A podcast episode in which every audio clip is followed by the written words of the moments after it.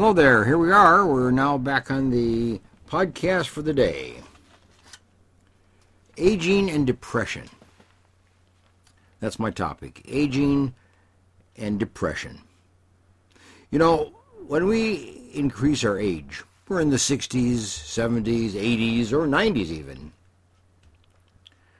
We often portray this time as a time to sit back and reflect and rest and just enjoy the memories of the past and reflections on things you've done and productivity in which you've been engaged. Enjoy the family. Enjoy the uh, career that you've had and the people that you've known over the years. In other words, increasing age is often associated with passivity, reflection, thought, uh, rumination, uh, that kind of mental activity. But you know, not necessarily will that ever happen. Unfortunately, for many people, aging is not so idyllic. Late life events change the things, change their level of our level of appreciation for aging. Mental disorders, medical disorders, loss of friends from death and moving away, loss of a spouse from a death or moving away. All of those things uh, create the inability to really cherish what you had hoped to cherish in your older years of life. In other words, late life has its own toll. So if you sit back and you wait to engage in this kind of reflection, you may not be able to. That may be gone. And certainly increasing age is associated with the loss of a lot of different things in our life. Besides the people and the enjoyment of activities and that kind of thing, you know, many of us lose eyesight, hearing loss. There are other physical changes that take place that keep you from being able to enjoy life. Bad knees, bad hips, bad back. All those things create limitations. And there are financial setbacks. There might have been a bankruptcy. There might have been some kind of loss of investment of some kind. So there are financial losses, financial uh, challenges that keep one from being able to really enjoy and appreciate and in, just involve themselves in the in life at the older ages. So instead of enjoyment, sadness sets in, anxiety, loneliness, lowered self-esteem, you know, apathy, kind of social withdrawal, isolation. All those things seem to come into play. And sometimes increasing age is not what we anticipated it to be, not what it could be, not what it should be. You know, the insurance companies have a chart, and they call it your chart of productivity. Now, productivity is different from how long you're going to live, or how well you're going to live, for that matter. Productivity is your ability to continue to earn income, your ability to contribute to your community or to your society or to your church or your club or to your family.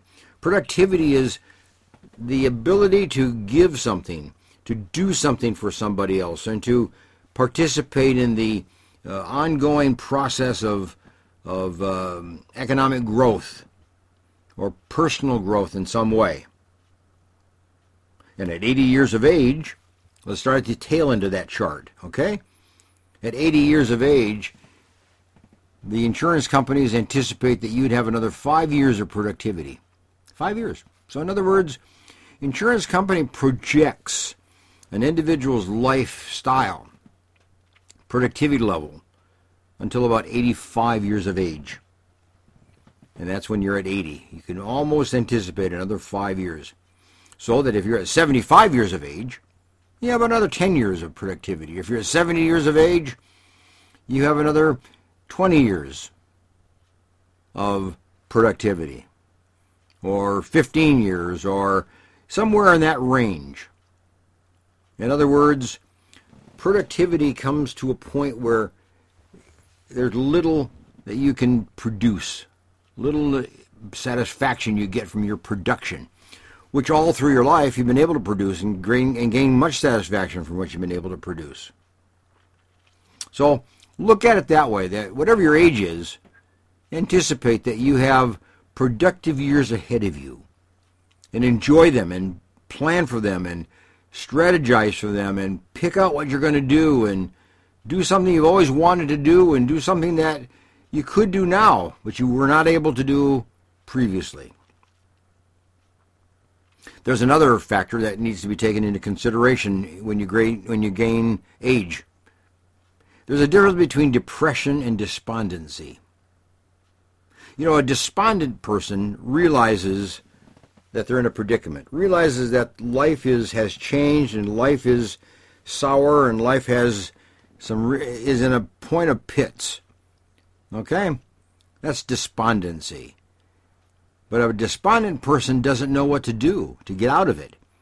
Doesn't know the answer, doesn't know how to challenge himself or herself to get out of that state of of um, despair and and uh, pain and hurt.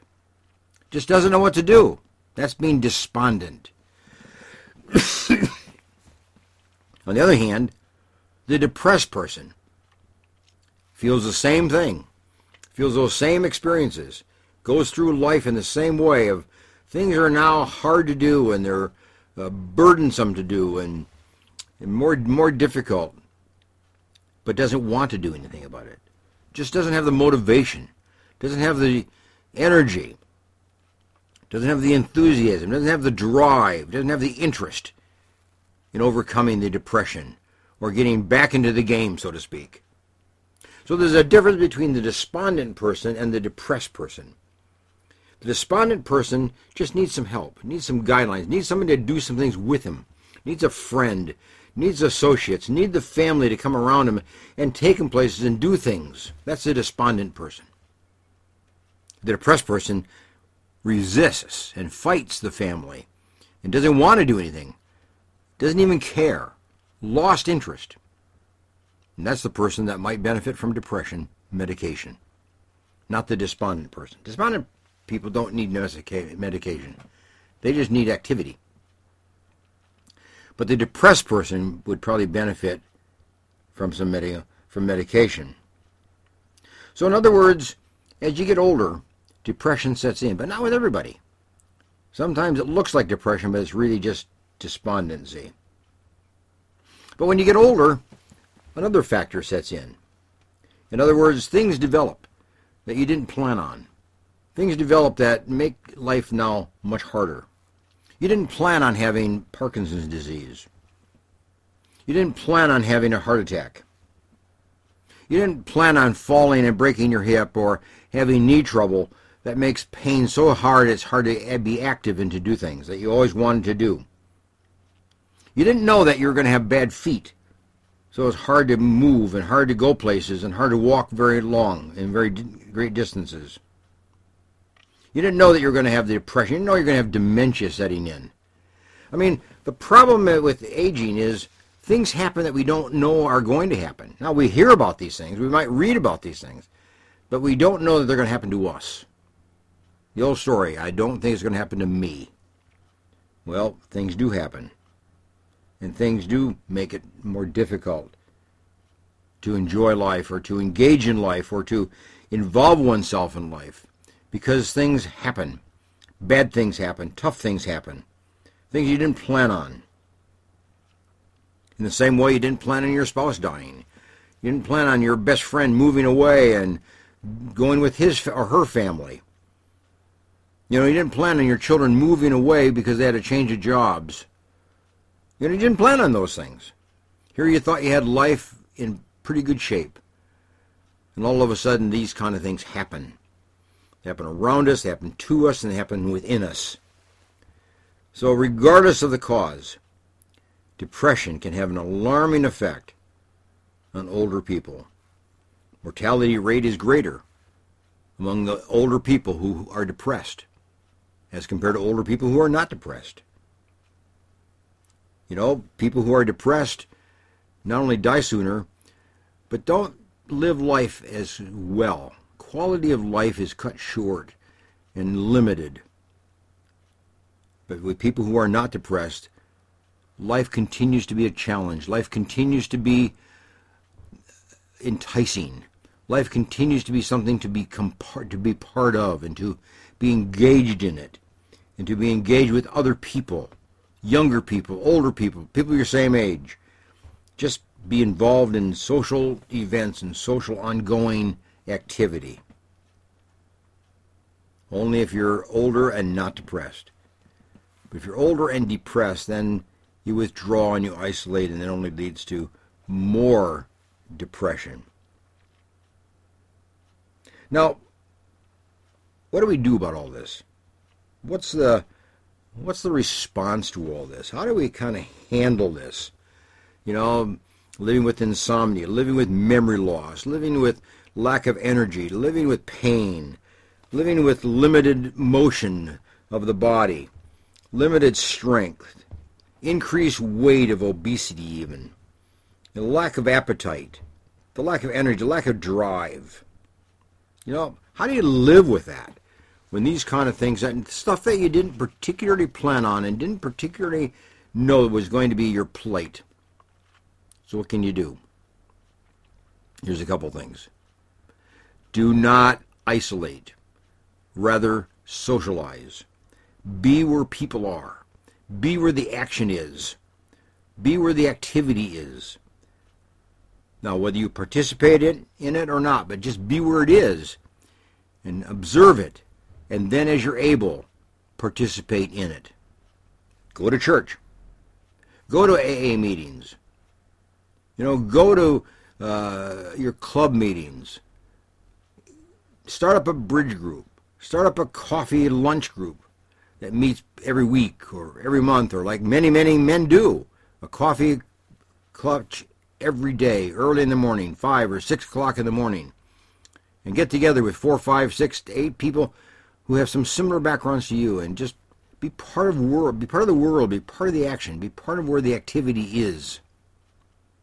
That's what you do. And if you can't get there yourself, somebody can help you get there. You got family members, you got friends that can get you there. And that's what friends do. They get you where you need to be so that you can fight this dilemma of aging depression. So socialize. But also stimulate your mind. Take one day and just go to the library. Go to your local library and just sit there for an hour or two or three and just browse and find a book that might be of interest to you and just sit there and read and observe the students and observe what's going on. Go to your county library, your public library, your university library, your college library. Wherever you want can go, libraries are there for you. They're free. And just spend some time there. Read the paper if you want. Read magazines if you want to. Libraries are there, but go to the library just drive there and go in and sit for an hour. Stimulate your mind. Go to a concert. Go to a symphony. Where there's music, you be there. And the more music that is similar to what you enjoyed when you were younger, the better. Older people like to listen to music that they enjoyed when they were younger. So find that kind of music and be part of it. Play it at home. Make sure you have a player that will just play the music that you like and make sure you get an hour a day of music. An hour a day of music, okay? So stimulate yourself in ways that you exercise your brain and enjoy the rhythm that comes with music. Engage in art. You know, be a cre- creative artist. Lots of older people start drawing and start painting when they're older. Lots of them do. Grandma Moses is one great example of that. But enjoy art, and if you do, start drawing. Just get some pens and, and colored pens and get some uh, paintbrushes or whatever you want to do, but start drawing. Be part of an art world. Just express yourself, express your thoughts, express your feelings, express some ideas. Paint great places that you've been Great, paint the landscapes of places that you have enjoyed and have gone to frequently. Get into the art world. Get into the music world. Get into the library world. Get into the social world. In other words, depression need not be your experience. Despondency need not be your experience. You can go and you can do and you can be part of these kind of things. Exercise. Add exercise to your program. Go to your gym. Leave your home, go to the gym, be back at home in one hour. Walk down the street. Walk around the block. Find somebody to take a walk with during the day. Get your neighbors to go for a walk with you. Find a dog that you can take for a walk. Your neighbors have dogs. Ask to take the dog for a walk. In other words, get your body moving. Get a stationary bike at home and, and pedal it. You know, get a treadmill and walk it. But do something that will be an exercise program that will get your body moving. The rule is keep moving, keep moving, keep moving, keep reading, keep singing, keep writing, keep reading, keep talking, keep socializing, keep going. You don't want to give up. You don't want to stop because once you stop, it's harder to get going again. So depression and aging need not be together. You can age without depression. In the same way you can be depressed and not aged. But uh, aging you can't do very much about. You're going to get older. It's just going to happen. But depression you can do something about. You can prevent it. You can moderate it. You can reduce it. You can eliminate it. You can prevent it. Depression you can do something about. So don't back off from it. Don't feel like you are helpless. Don't feel like it's hopeless. Become part of the world in which you live. Become part of the process around you that's going on with all the activity of all the younger people. You go to a church and they have Sunday school classes or midweek classes or discussion groups or some kind of studies, go to one. But go to one where there's younger people. You'll be better for it. You'll be stimulated. And they will learn from you too, by the way. It goes both ways. If you're in a community group and you go to an AA meeting, go to an AA meeting where there's younger people, not just older. You'll be stimulated by them and they'll be benefited by you. So, in other words, it's the involvement, it's the activity, it's pushing yourself out of the home and into the community, into the world around you. Be a productive person, be an active person, but you need not be depressed. You can be an old person, but not depressed. Okay? Just get that through your mind. And make sure that you engage the life that you have always engaged throughout life. No need to back off. No need to taper it down. No need to just say, I can't do that anymore. You might do a little less. You might do a little less vigorously. You might do a little bit less frequently, but you can still be an active member of your community, of your society, of your community, of your club, of your church, or your organization, or whatever it is that you're part of. You can be an active and a participating and a productive person and a giving person to that particular organization. So look favorably upon it, okay? Hey, nice to talk to you today. This has been the uh, Psychology Report. And uh, glad to have you with me. Go to my website, booksbyhedberg.com. I got my new book coming out on journaling. We'll get it out to you pretty soon. We'll let you know about it. But that's my next one. And uh, the one that I have now just produced, you can get on Amazon. It's on depression. Getting your way out of depression, finding your way out of depression. A lot of self help ideas there. Things that you can do, things that a professional can do for you and with you.